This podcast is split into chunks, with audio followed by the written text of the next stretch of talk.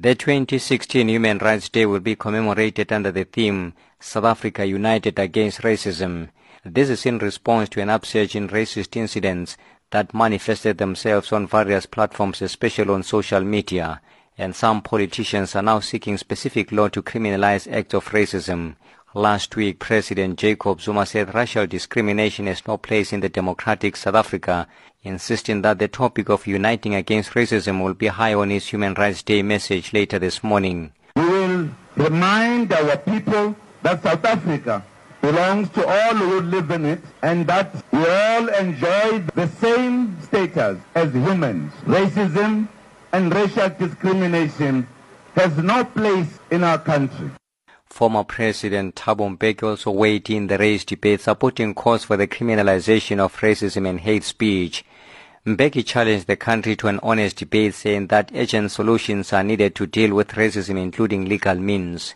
That we should strengthen the legal capacity of the state to act against racism, including its punishment of unacceptable hate language, with the necessary respect for the constitutionally protected freedom of speech. We should ensure that our school curricula from the lowest grade and the curricula in higher education inculcate in the young the values of non-racism and non-sexism and the celebration of our common humanity. The 2016 Human Rights Day coincides with the 20th anniversary of the signing of the final draft of the Constitution in 1996 and the 60th anniversary of the 1956 Women's March to the Union Buildings. Former Constitutional Court Judge Albie says South Africans need to use the Constitution to correct the wrongs within society. The Constitution gave us a country. It wasn't just a document. We got rid of the Bantustans, we got rid of apartheid, we achieved dignity for everybody, we achieved our rights. So in that sense, the Constitution humanized our people. It's an idea of a document that moves as a country moves. And really what we need is if there are problems in this country,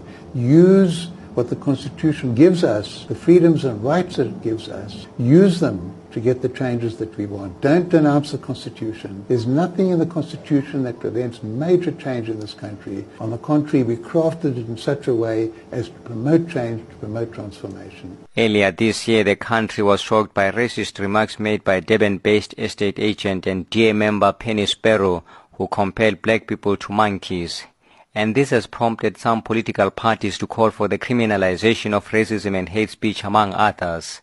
I am Ntebo Mokobo in Durban.